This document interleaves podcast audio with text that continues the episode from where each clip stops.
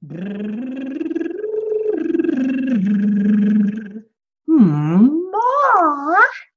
Hooey, hooey, hooey, hooey, hooey, hooey, hooey, hooey, hoo.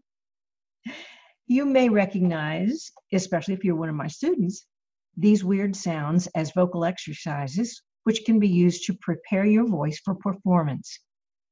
Let's talk about how long you should make these weird noises to actually be warmed up. Hello, this is Judy Rodman. You're listening to All Things Vocal podcast. This is the audio version of the blog you can find at judyrodman.com. I can fix you, I can teach you, I can make you. Warming up the voice before any performance, including any significant or long vocal rehearsal, is a very wise habit to get into. In the same way, you shouldn't do strenuous physical activity before doing muscle warm ups and stretches. Your vocal cords, which also have little vocalis muscles running through the middle of them, also need to be prepared, made flexible, and coordinated for strong use with vocal exercises. Done before performance, we simply call them vocal warm ups. The backstage or guest dressing room area of any event should have lots of strange vocal sounds wafting through the air from singers or speakers about to go on stage. In talking about vocal exercises, I first want to give you a word of caution. Vocal exercises should never cause vocal pain or strain. It's okay if your voice feels stretched, warm, or even if you have a little bit of that helium effect where you lose a little bit of your lows when you practice longer than usual. But your voice again should never feel strained. Vocal exercises, which are also known as vocalises, that are sung too hard, too fast, too low or high in your range, or performed with incorrect vocal technique, can turn a vocal warm up into a vocal tighten up, sabotaging your performance and even causing vocal strain or damage. So can exercises that are too advanced for your current vocal ability. Just know that when it comes to your voice, any pain is no gain. If you don't know how to do a vocal exercise, don't do it. Just lightly sing a song to warm up instead.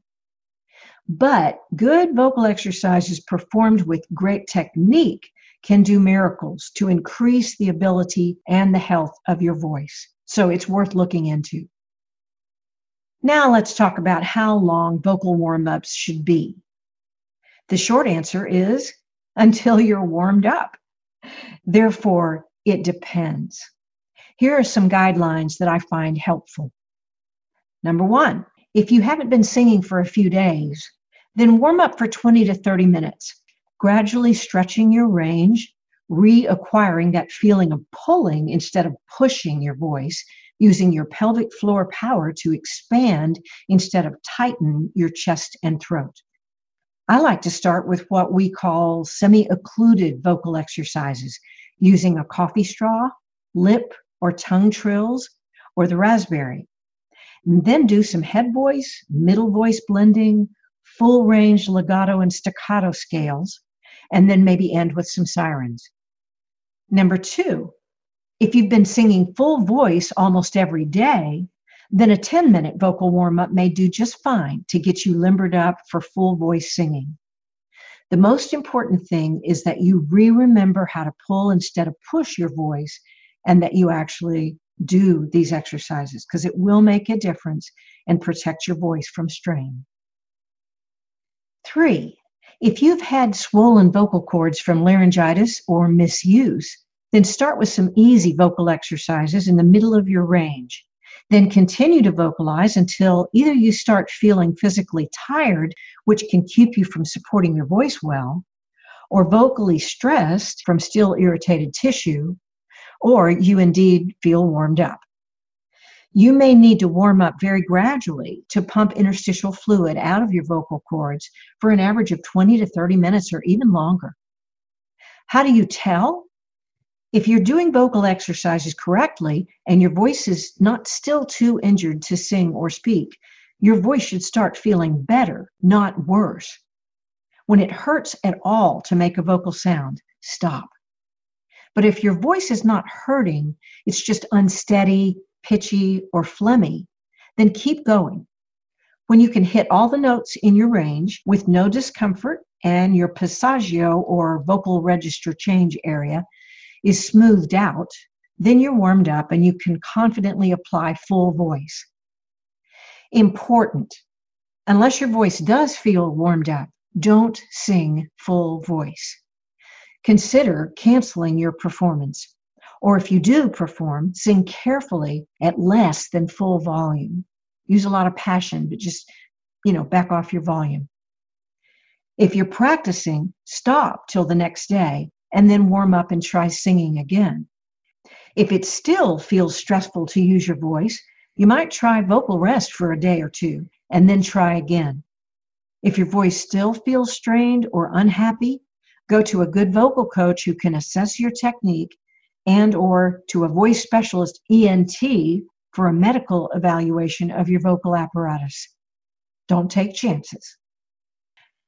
Fourth situation, if you're in between sets on your gig or you're taking a break between vocal recording sessions. Most people don't realize that when you sing or speak for a significant period of time and then stop for a break, even if you're using good vocal technique, your cords can swell a bit. So rest your voice, especially limit talking. Drink some water, maybe eat some protein snack or a meal even. And then warm up for five or 10 minutes to pump any vocal cord swelling back down before resuming your performance. And very important, at the end of your practice or performance, warm down your voice as well.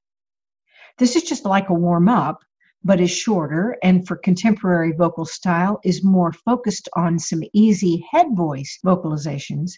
Ah, you know, staccato scales and sighs to pump out interstitial fluid and relax your cords. If you will warm down, your voice will thank you the next day when it feels better faster. this really does help your voice recover from a long performance.